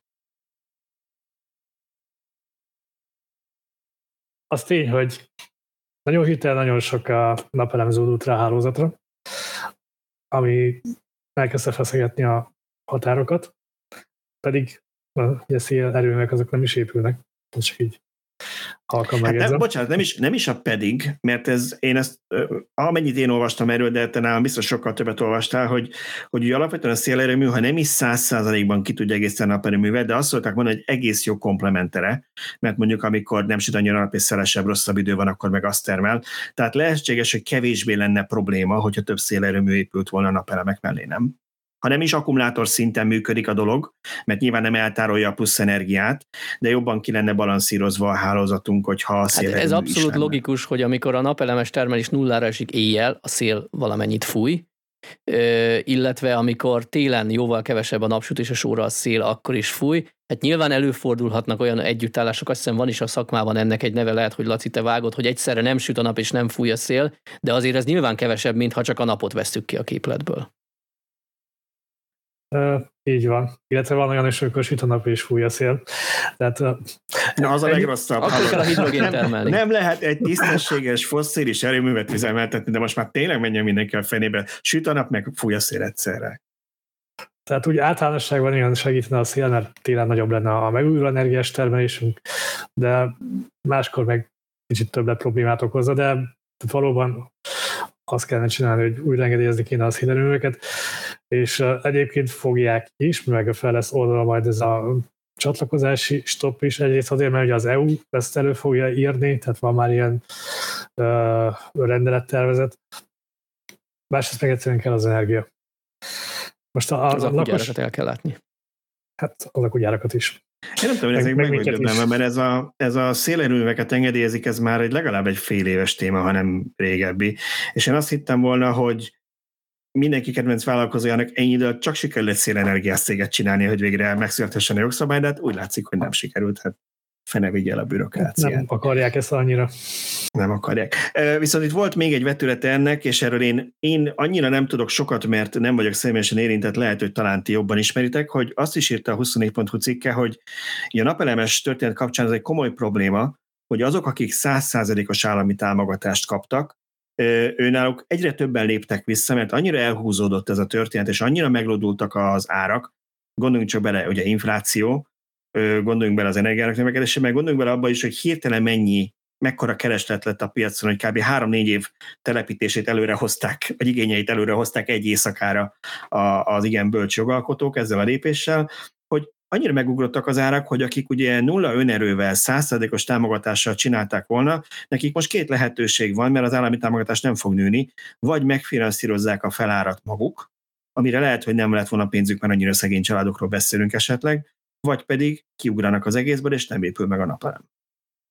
Így van. Tehát egy ilyen, mit tudom én, a 100%-osnak ígért támogatás, az most egy ilyen 60-70%-át fedezi jelenleg a valós beruházásnak. Ehhez ugye kellett az is, hogy eltöketlenkedték, tehát ezek vagy két éve volt már talán, amikor megindult ez, vagy bejelentették, és olyan szinten elhúzódott, hogy a kormány hibájából húzódott el, mert egyszerűen nem küldték ki a támogatói okiratokat, nem kezdődhetett el a munka, tehát addig tologatták ezt az egész sztorit, amíg az árak úgy megugrottak, mint a telepítői munkadíjak, mind egyszerűen az anyagárak, hogy, hogy nagyon sokan kénytelenek visszalépni. Viszont ha tovább tologatják, akkor csökkenhetnek az árak, mert most már azért megindult a, a napelemek árának is a csökkenése, meg a telepítő cégek is a csatlakozási stop miatt kezdnek kifogyni a munkából, és újra nagyobb lesz a verseny, úgyhogy a, ha még tovább tökötlenkednek, akkor Hát csak ott volt valami határidő is, hogy meddig kell megvalósítani, tehát az is lehet, hogy mire olcsó lenne, addigra meg lejár a támogatói okirat, mert hiába küldték ki késve, azzal nem toldották meg a megvalósítási határidőt. Lehet, és ki kell tolni a határidőt. De egyébként, ami, ami ehhez nagyon-nagyon lazán kapcsolódik, ez a bizonytalanság. Tehát igazából még mindig nem tudjuk így május közepén, hogy mi lesz 24. január 1-től, és tudok egy tök személyes példát mondani, ugye a, azon a bizonyos éjszakán én is beadtam a harmadik fázisra, nekem két egyfázisú rendszer van, még egy 3,6 kW-os rendszerre beadtam az engedélyt, meg is kaptam valamikor március vége felé, és kb. júniusban jár le. Beszéltem már egy telepítő céggel, de igazából magam sem tudom, hogy meg fog-e valósulni a, a harmadik egyfázisú rendszerem. Egyszerűen azért, mert annyira bizonytalanság van, hogy én már afelé hallok, hogy igen, tervezek, fogok bővíteni, de lehet, hogy saját akus energiatároló felé megyek majd inkább, mint sem egy újabb visszatáplálóst építsek. Én annyit tudok neked ebben segíteni, hogyha neked kell egy alig használt pár éves egyfázisú 4 kW-os inverter, nálam van egy eladó, mert ugye ezzel az a gond, hogy, hogy ugye ma már senki nem tud, mert ugye nem, nem engednek ekkora teljesítményt egy fázisra, úgyhogy én nagyon nem tudom, hogy kinek fogom eladni, mert nekem ezt le kell cserélni, de ha, ha kell, akkor, akkor beszéljünk külön. Jó, szóval akkor erről ennyit tudunk egyelőre mondani ezzel a napelemes történetről. Szerintem, hogy ne fussunk ez időből, beszéljünk még itt napelemes autókról is, hogy legyen egy kis autózás is azért ebben.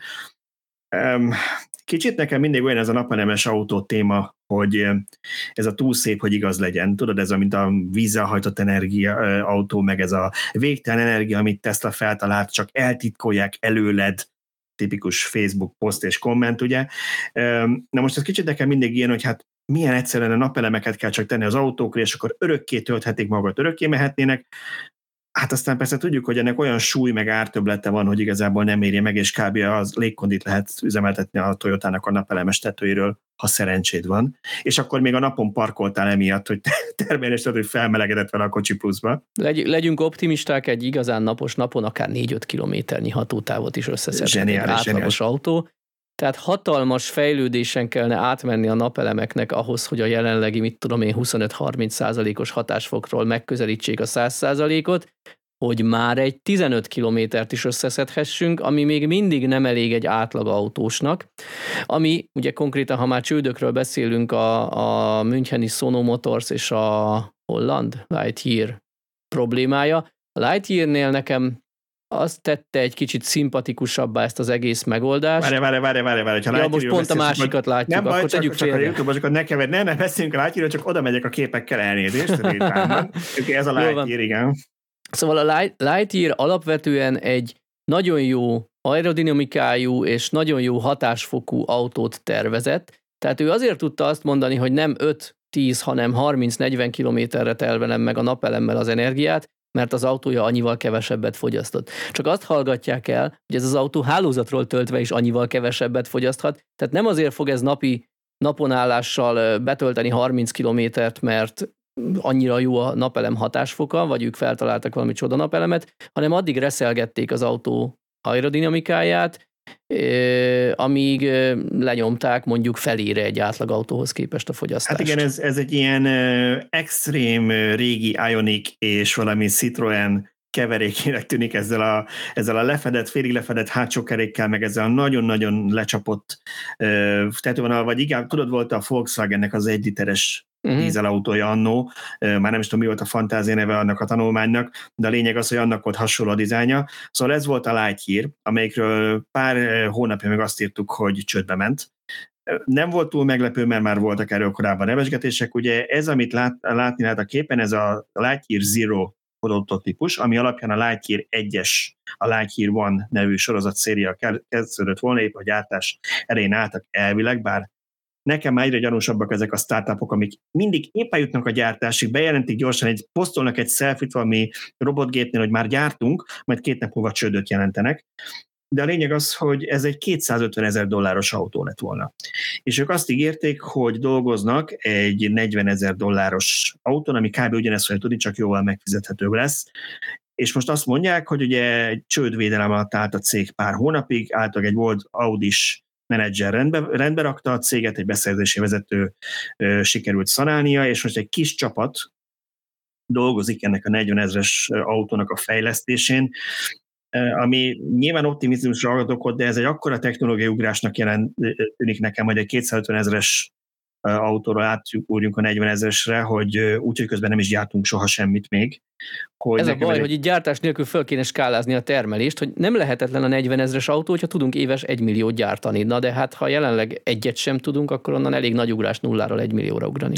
Hát ugye ezt láttuk a Tesla-nál, nem, hogy ott is, ha nem is 250 ezeres, hanem ennek a fele volt mondjuk a Model SX-nek az eredeti ára annó, tudom, voltak olcsóbb verziók, de mondjuk ilyen 100 dollár körül volt az átlag, és ebből el kell adni, hogy több százezret, meg még felhalmozni több milliárd dollár adósságot annó, hogy kifejleszték a Model 3-at, amit kb. két évig tartott felpörgetni, hogy a gyártáson most már ilyen félmillió gyártsanak belőle évente. Úgyhogy az, hogy valaki nulláról így csitaugrással lehagy mindenkit, és hirtelen elő egy 40 ezeres napelemes autóval, aminek senki nem gyártott, ez nekem, maradjunk annyiba, ez nem egy befektetésre tanácsadó műsor, de én nagyon félnék, ha nekem így át kéne adni a dollárokat a, a cég részvényei. Az a baj ezekkel a cégekkel, hogy nekem úgy tűnik, hogy kvázi a Tesla életútját próbálják lemásolni, csak egy jó 10-15 évvel később. Amivel az a baj... És egy lépésben. És egy lépésben. Amivel az a baj, hogy a többiek is fejlődnek közben. Tehát a Tesla sikere jó részt arra lehetett alapozni, hogy nem volt konkurenciája. Akkor senki nem hitt a villanyautóban, nem gyártott, tehát egy egy üres piacon, egy vákumban tudott próbálkozni a Tesla, és még így is rezgett a léc, hogy, hogy megugorja a akadályokat. Ellenben a mostaniak, amikor bejelentenek egy ilyen csodaautót bármelyik startup, akkor az baromi jól hangzik. Tehát amikor én először hallottam mondjuk a paramétereit a Sonosionnak, nem tudom, hogy kell ezt mondani, Sonosion, Sonosion. Sion talán. Na, talán, még ez is. De, igen. szóval Na, neki, a másik a... cég, akiről mindjárt beszélünk, csak hogy a képen kiraktam, aki nézi mm. YouTube-on minket, ez a Sono Sion, akkor ejtsük így, ami nekem egy Fiat talán tipóra, meg nem mondom, valamelyik Fiatra emlékeztet igen erősen, csak még ahhoz is ronda szegény, de igen. Csak amikor ennek a műszaki paramétereit felsorolták, nem tudom, vagy 5-6 évvel ezelőtt, akkor azt mondtam, hogy egész jó az akkori viszonyokhoz képest. Csak közben mindenki fejlődött, tehát ha mondjuk tetszem azt most sikerülne megvalósítani, akkor már ilyen futottak még kategóriás lenne a műszaki adatait tekintve. Egyébként csak aki hallgat minket, a, a Sonónak ez az autója, ez egy kicsit ilyen kocka doboz forma, és úgy néz ki, mint amit a, a fusiban a telepen a srácok összeraktak, mert, mert ilyen ütött kopotnak néz ki, de ez nem ütött kopot, hanem ennek gyakorlatilag minden létező felületét napelem, be, napelemet integráltak. Azt nem tudom, hogy ezek ilyen rávasalható, vagy, vagy ilyen, nem tudom, hogy milyen technológiák készültek, mert gyanítom, hogy nem ilyen nehéz naperem táblák, mert azért egy Biztos autónak ilyen biztonság követelménynek nem, is, igen. Vékony filmes, vékony filmes, ami egyrészt nagyon vékony, másrészt hajlékony. Cserébe viszont nem annyira ez jó. Való, valószínűleg adtam én is valami hasonló megoldás, de ahogy mondod, akkor a hatásfoka nem annyira jó, mint ami a Na, na ez az, nem annyira jó a hatásfoka, és akkor még ezt tetézd azzal, hogy a autó törésvonalának, tehát övvonalának alul az ajtó alsó része az így kb. a föld felé mutat, a föld középpontja hát télen, felé mutat. Télen jól tölt. Hát végülis, ha hóban parkolsz, és visszaverődik a talajról, Ugye, szikrázó havazásban, akkor, akkor igen, lehet, hogy az a része is termel igen, valamit. Tó, vagy a Duna, Dunaparton kell parkolni, tudod a rakparton kiállni, hogy tükrözze víz, víz vissza. Igen, szóval poénkodunk ezzel, de ugye ezzel az a probléma, hogy ez, ez tényleg kicsit az ilyen mágikus, meg ilyen mesebeli dolgoknak a, a megfelelője, mert hogy ugye egy autónak, ha tetején van leginkább meg hát jó mondjuk még a motorháztetőn olyan felett, ami ténylegesen a nap felé fordul, és ahhoz neked egyfajtában kint kéne állni a napon, hogy érezhető mennyiséget töltse vissza, azzal viszont rohadtul fel is forrosodik a kocsi, azt le kell utána hűtened. A többi, ami meg így rárakták mindenhova, hogy jól nézzen ki, el hogy mindenhol napelem van, de hát nekem csak az első dolgom, hogy eszembe hogy oké, és egy karambol javítása akkor mennyibe kerül. Hát igen. A napelemes autóra úgy kell gondolni, mint egy extra, csak mondjuk a bőrüléssel szemben ez valami hasznot is termel neked. Oké. Okay. Egy kiegészítés. Okay, ez így, így érthető. Nem, nem fog ezzel sokat elmenni, de, de mondjuk... Igen, tehát senki ne számítson arra, hogy ezt soha nem kell bedugni sehova, mert majd magát feltölti. Igen. Viszont, és akkor ha már a Sono Motozról beszélünk, hogy a Sono az, amelyik most csődöt jelentett effektíve, pár nappal így a, mert ugye a, az autós üzletágát már valahogy évelején Igen, ők azt igazából az meg nem volt csőd, csak azt mondták, talán év végén, de lehet év eleje volt, és neked van igazad, hogy az az autós projekte leállnak, és a másik üzletágra fognak csak fókuszálni, ami nekem nagyon tetszett, és most ez van a képem, Nekem is Ezen tetszett azt látjuk, egyébként, ez hihetőnek ilyen, tűnt. És ez hihetőnek tűnt, itt teherautókat, kamionokat, meg buszokat, meg ilyen különböző teherszállatokat raknak tele napelemekkel. Egyrészt itt ugye hatalmas nagy feletekről beszélünk már, másrészt itt az volt a koncepció, hogy mondjuk ha te egy, ha élelmiszert szállítasz, és mondjuk hűteni kell, vagy akár mélyfagyasztott árut kell szállítani, akkor ugye ha dízel ez a kamion, még nem is kell egy elektromos kamionról beszéljünk, ugye az a növeli a fogyasztását, hogy, hogy járatni kell azért a generátort, hogy hűtsen mondjuk minus 18 fokra azt Még a, álló helyzetben is. Álló, és a másik, hogy még álló helyzetben is járatnia kell mondjuk a sofőrnek a pihenőjében, hogy ne kezdjen el kiolvadni az áru. Ez meg ugye besegítene megtermelni az elektromos áramot, vagy hát jó eséllyel megtermelni, és mondjuk egy busznak is, ha a tetét, akkor a klímát ezzel lehet üzemeltetni, vagy részben rásegít, és nem nem a akkumulátorából, vagy pedig a dízel üzemanyag tartájából megy erre energia. Ez egy tök jó dolog volt, és amikor azt mondták, hogy erre fognak fókuszálni, mondtam, hogy de jó, ez megmenekült, ezt tessék minden kamionra meg buszra rárakni, de sajnos most teljesen csődöt jelentett ez a cég. Jó, mindenki elmondott egy könycsepet, senkinek nincs erre reakciója. Jó, hát reméljük egyébként, hogy valaki esetleg kivásárolja ezt a technológiát, mert ez nem lenne hülyeség, hogyha valamelyik nagy ilyen teherautó vagy buszgyártó ezt megvenné és integrálná a saját rendszerébe. Szerintem valószínűleg filérekkel lehet majd most, ahogy a Lightyear eredeti csődjénél emlékeztek, hogy ilyen aukciós, európai aukciós oldalakon megjelentek a prototípusok darabjai, szerintem ugyanúgy ez, ezt is meg lehet vásárolni. Hát kérdés, hogy van-e, van-e olyan Szóval az a baj, én attól tartok, hogy még sincs ez a technológia olyan piacképes vagy gyártásra kész fázisban, hiszen akkor lett volna befektető, valaki megmentette volna. Tehát a, a render, a rajzasztal az bármit elbír. Az a igen, az erre szokták mondani, hogy a PowerPoint a, leg, a, leg, hogy mondják, a legfantasztikusabb eszköz, meg a legnagyszerűbb eszköz a repertoárban, az sok mindent elbír, igen, tehát ja. Jó, van itt még egy rövid hírünk a Dacia kapcsán. Volt egy Dacia Spring tűz a múlt héten talán, vagy legalábbis a múlt héten számoltunk be róla, ami elég ijesztően nézett ki. Úgy tudjuk, hogy senki nem sérült meg, mert így álló helyzetben az autó így talán otthon, de valahol így egy lakó, lakóépületek mellett parkolva lángolt, és hát persze ki is égett. És Szöcske, te valamit tudsz most már a tűzről? Hát minimális, igen. Annyival van több információ, mint bármilyen tűzről, hogy ez itt történt közelünkben, a szomszédban, Romániában, és a Román Dacia Springs Facebook csoportban az autó hát most már azt mondom, hogy ex-tulajdonosa töltött föl információkat, beszámolót, fotókat, meg egy rövidke videót is arról, hogy hogy történt ez a baleset. Tehát addig, amíg egy, nem tudom, tengeren túli mm, helyi weboldalnak a háromsoros híréből tudunk meg infókat, addig kb. semmit nem tudunk. Itt viszont a tulajdonos elég jól leírta, hogy mi volt a helyzet. A felesége és a gyerekei tartottak hazafelé az autóval, ami egyébként egy másfél éves 35 ezer kilométert futott Dacia Spring volt, semmilyen, ezt kihangsúlyozták, hogy semmilyen módosítás nem volt rajta, tehát abszolút gyári állapotban volt az autó, kaszkú volt rajta, garancia volt rajta, és amikor most az, az a baj, nem tudom, hogy 300 méterre otthontól, nem tudom, hogy végül ott álltak meg, és ott téged ki, vagy ott jelentkezett a hiba, de valójában nincs is jelentőség ennek a részletnek. A lényeg az, hogy autóztak, és nagyon csúnya, ilyen süvítő, erős hangot hallottak az autóban, leparkoltak, kiszálltak, és ettől számítva, hogy ők meghallották ezt a zajt, negyed óra alatt teljesen kiégett az autó.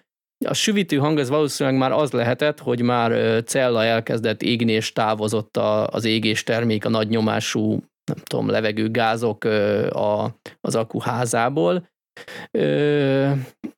És ami új információ az erről, erről megjelent cikkünkkel kapcsolatban, hogy a román Dacia gyár képviselői, akikhez ugye azért nem közvetlenül tartozik ez az autó, hiszen ezt az autót Kínában gyártják, csak Dacia logóval forgalmazzák, de a román Dacia gyár képviselői felvették a kapcsolatot a károsultal, és Egyrészt még nem hivatalosan, de megerősítették, hogy akutűzről volt szó. Hát igazából ehhez nem kellett nagy fantázia, mert azért elég egyértelműen látszott a videón és a fotókon, ami még oltás közben, tehát nem az eloltott állapotban készült, hogy erről van szó. Bár hivatalos eredményt még nem közöltek, de, de ilyen informálisan megerősítették ezt az esetet, hogy az akkumulátorral volt probléma. Ami viszont még érdekesség lehet, hogy a Dacia gyár képviselői azért keresték meg őket, hogy a baleset előtti használati körülményeket részletesen tisztázzák.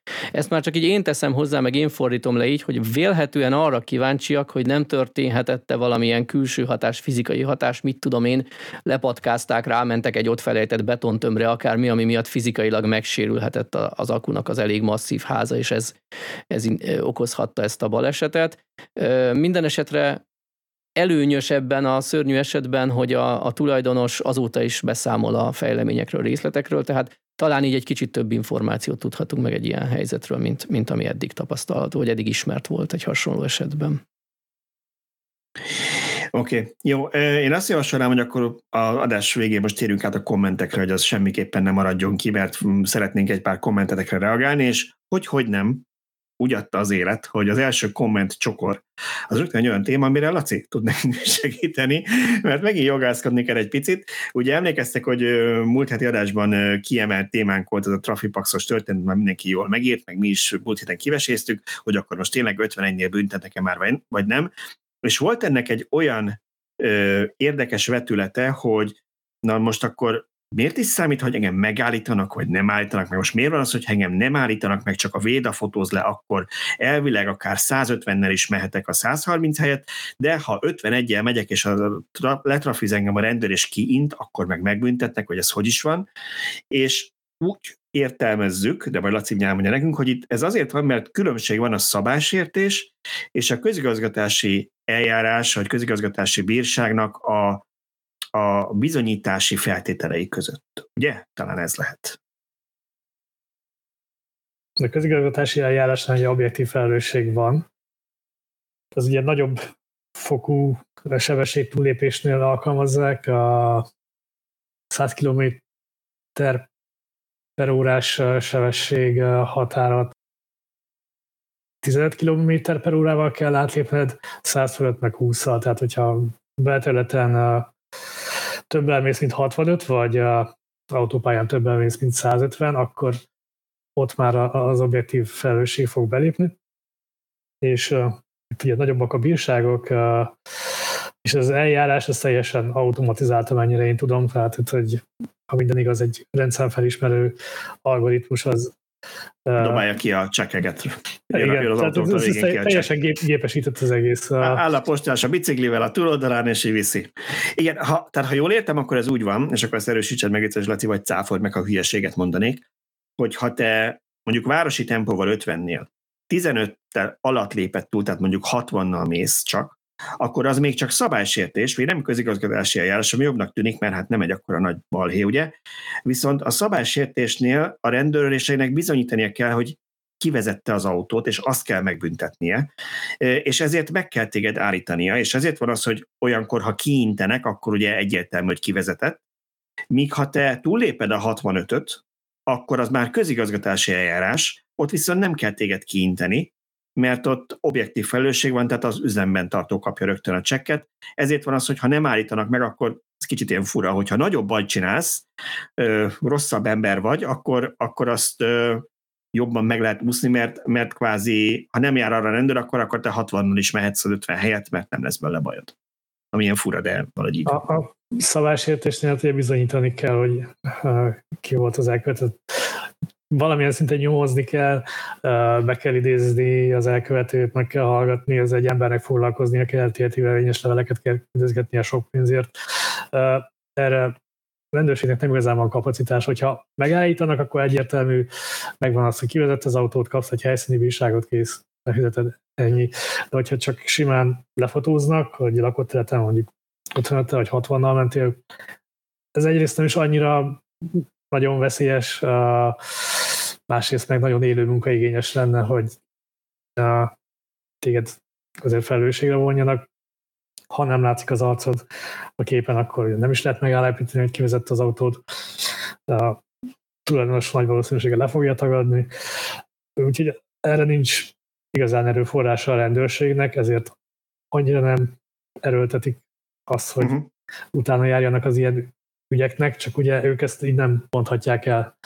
Ezért igen, a, igen, engem ez idegesített az egészben, hogy, hogy én értem, igen, én értem, hogy a rendőrség azt mondja a sorok között, hogy nem kell aggódni, nem azokra vegyünk rá, akik 51-el fognak menni, hanem azokat akarjuk továbbra is kiszűrni, akik tényleg veszélyesen közlekednek, és hogy 80-nal mennek végig a városon, és az iskolánál a 30-as táblánál is 60-nal húznak el, őket akarjuk kiszedni, csak ezt így nem mondhatja, mert nem mondhatja azt, hogy mindenki más meg úgy, ahogy eddig nem foglalkozunk, meg ezt nem is ígérheti meg, mert nyilván lehetnek egyedi esetek, és akkor nem lehet azt mondani, hogy hát azt ígértétek, hogy nem.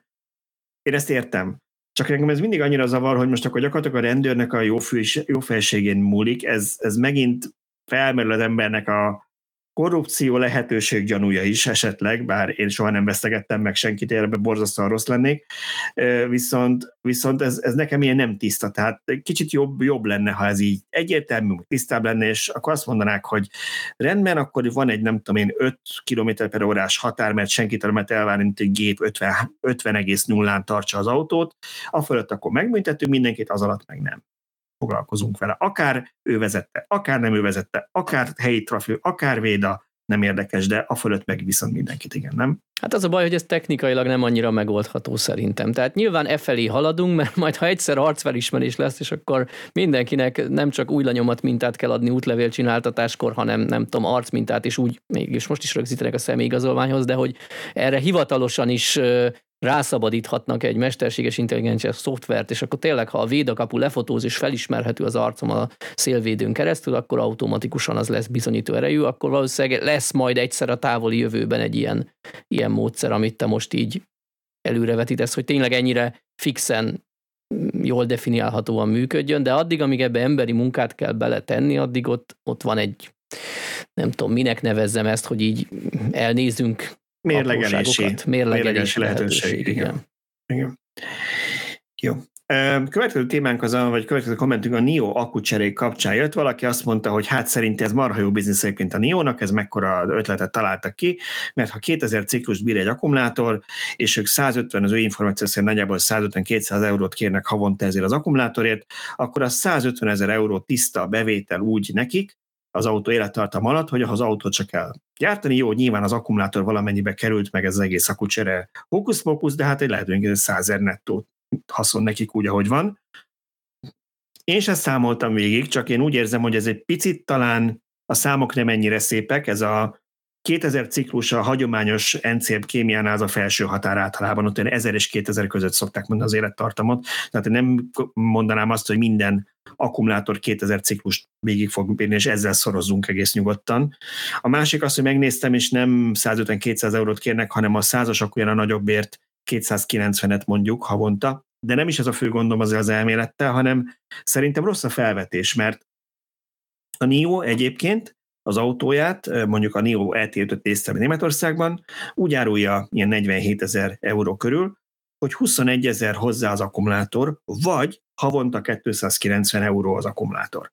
Tehát ezt úgy kell nézni, hogy vagy egyszerre eladja neked 21 ezer euróért, vagy 290 euróért bérelheted, ami azt jelenti, hogy 72 hónap, azaz 6 év mire megtérül a NIO-nak az, hogy neked ő nem egyszerre eladta az, az akkumulátort, hanem, hanem te bérelgetted tőle. Olyankor lesz egyszerűen csak nullán, hat évig ő kvázi, akkor még, még a kamatokat nem is néztük, hogy ő ingyen hitelezze neked azt az akkumulátort, és csak utána kezd igazán ez neki, hogy mondjam, nagyon jó bizniszé fajulni, hogy, hogy utána már igazából csak plusz pénz az, hogy az aksit bérlik tőle, nem? Hát meg nem beszélve arról, hogy az akucsere állomásokban, amíg viszonylag kevés autó van az utakon, rengeteg extra akut kell tárolni, ahhoz, hogy ott mindig legyen tartalékakú. Amiért épp senki nem fizet, hisz az autómhoz egy akúért fizetek, de ha mondjuk egy akura 1,2 akku jár, akkor az akuk 20%-áért pont nem fizet senki. Ez egy olyan prémium szolgáltatás, ami drágább, mint egy uh, hagyományos uh, autótöltés. Um, aki ezt meg tudja fizetni, az megfizeti, és mondjuk 15 perces töltési idő helyett 5 perc alatt cserél az akkumulátort sok pénzért. Igen, és az 5 perc, ez a nettó 5 perc, azért Björnre hivatkoztunk múltkor, aki ezt már jó párszor kipróbálta, még csak mondjuk nézzük a videóit, nekünk ugye nincs ilyen akucser. Így gyártják, de még Magyarországon nincs, nem tudtuk kipróbálni, de azt mondja, inkább ez egy 7-10 perc bruttó, főleg ha várnod kell, mert mondjuk más is ott van, de mindenképpen az, hogy oda mész, az autó leáll, automatán betolat, ott elmolyol vele, ugye azért az viszonylag lassan történik, akkor be, megnyomják a gombot, van egy kezelő, akinek ott kell lenni, tehát nem is automata teljesen, kell egy kezelőnek lenni az állomáson, mondjuk egy töltőnél nincsen azt ugye fizetni kell azt az embert, és akkor ő megnyomja a gombot, kimegy, elindul a folyamat. De, de inkább az ezzel a probléma, amit Szöcske is mondott, hogy mint tudom én, 6-10 akkumulátor ott van ezen az állomáson, amivel 6-10 autót el lehetett volna adni. Ehhez képest az a 6-10 akkumulátor az ott van és várja a vevőket, amiből persze valamennyi pénz visszajön, amikor ugye ezt valaki kibérli, de hát valószínűleg többet lehetne keresni 6-10 autón, nem? Így gondolnám. Igen, meg egy autóhoz több mint egy akkumulátort kell legyártaniuk nyilván kettőt nem. De igen, igen, erre, erre mondtam én, hogy mondjuk 1,2 akkumulátor per autó, nem tudom, nyilván van egy szám, hogy mennyi. Ez attól függ, hogy mekkora lesz a flotta és a, és a cseréállomások Ezt száma. a vásárlók fizetik meg, és cserébe kapnak egy mínusz 10 perci töltési időt. Igen, ezt látni fogjuk, hogy a NIO az elmúlt évben két milliárd dolláros veszteséget könyvelt el, de hogyha javulnak a pénzügyi szám, és ez pozitívba fordul, akkor lehet az a vége, hogy azt mondjuk, hogy ez egy működő üzleti modell, mert látjuk. Ezt még most így nehéz megmondani, mert nem látod, hogy, hogy ebből pénzt csinál. Én, én úgy szoktam a NIO-val kapcsolatos bizonytalanságomat jellemezni, hogy nem hiszek az akucsere modellben, de azért vettem néhány NIO részvényt. Jó, ez nem befektetési tanács, vagy így kiírjuk. Ne, abszolút nem. Mint most még, most még ilyen olcsó, de... nem tudom, valami 10 dollár körül van durván egy NIO részvény, tehát most ha egy néhány darabot vesz az ember, attól senki játék, nem a kenyér, játék. kenyértől veszi el, így van, az ilyen játék szinten, Igen. hogyha ez lesz a jövő, akkor lehet, hogy a kis apró játékpénzből leszek gazdag. Na hát úgy legyen. Oké, okay. volt itt még egy kommentünk, igazából kettővel utolsó az inkább csak egy nagyon rövid megjegyzés, az utolsó igazi kommentünk az arról szól, hogy azt mondta egy kedves hallgatónk, aki egy hölgy, és mindig szeretem kiemelni a kommentet, végre egy nő is hallgat minket, hogy azt mondta, hogy szerint, vagy csak Kriszta néven regisztrál a Youtube-on, az is lehet, hogy minket meg. Szóval, hogy szerinte nem jó az autóformát változtatni, ugye arról volt szó, hogy a Tesla-val kapcsolatban beszéltük, hogy nem ártana esetleg frissíteni az autókat, meddig fog ez így menni, hogyha nem nincsenek modellévek, meg rendszeres frissítések. És azt mondta, hogy szerinte nem jó ötlet ez, mert hogy ne legyen az, hogy arra, arra motiválják az embereket, hogy csak azért cserégessék az autót, mert, mert a szomszédnak már újabban, és akkor nekem is újabb legyen, hanem inkább arra kéne mindenkinek ösztönözni a vásárlókat, hogy sokáig használják ugyanazt az autót, és az autó lehessen mondjuk olyan, hogy megújul, akár hardveresen is lehessen bele darabokat venni, mondjuk ilyen belső tereket, meg ilyesmit, amit talán a, a Peugeot vagy valamelyik francia nemrég megszerztetett, hogy ilyenre készül. Szóval, mert akkor sokkal jobb, zöldebbek lennénk, hogy nem az lenne, hogy kidobáljuk a megunt divat cikket kvázi. De az autókat most se kidobáljuk, hanem eladjuk valaki másnak, aki nem engedheti meg magának az új autót. Hát ez nem olyan, mint a telefon, hogy lecseréled, és Igen, a ez igaz, hogy elég, és általában amikor már mint olyan 20 éves vagy 24 éves, akkor, akkor végzi az úzdában, és nem, nem a 5 éves autót fogják bezúzni, hanem lehet, hogy helyette kiesik a sor végén, nem egy sokkal öregebb, egy így van, így van, pontosan ezt szoktam én is mondani, amikor mindig megkapom, hogy milyen környezetvédő vagyok én, aki fél évente autót cserél. Hát itt mindig azt szoktam mondani, én nem kidobom az autót, nem roncstelepre adom el, hanem azzal, hogy én vásárolok egy nekem új autót, ami amúgy eddig mindig használt volt, azzal az én használt automat megveszi más, aki mondjuk egy kicsit idősebbről, vagy esetleg hagyományosról vált elektromosra, és valahol a tápláléklánc végén egy 20-30 éves autó fog roncstelepre kerülni, ami így is úgy is ott köt neki, vagy oda való már. Tulajdonképpen ugyanazokat az autókat adogatjuk körbe-körbe. Ez a Pontosan. Igen, hogy, ez, hogy ez mennyire így van, hogy Szöcske mennyire környezetbarát ember, ezt a Model X-et is megjavította, nem pedig felgyújtotta, pedig felmerült. Oké, okay. na és utolsó az pedig, tűnt.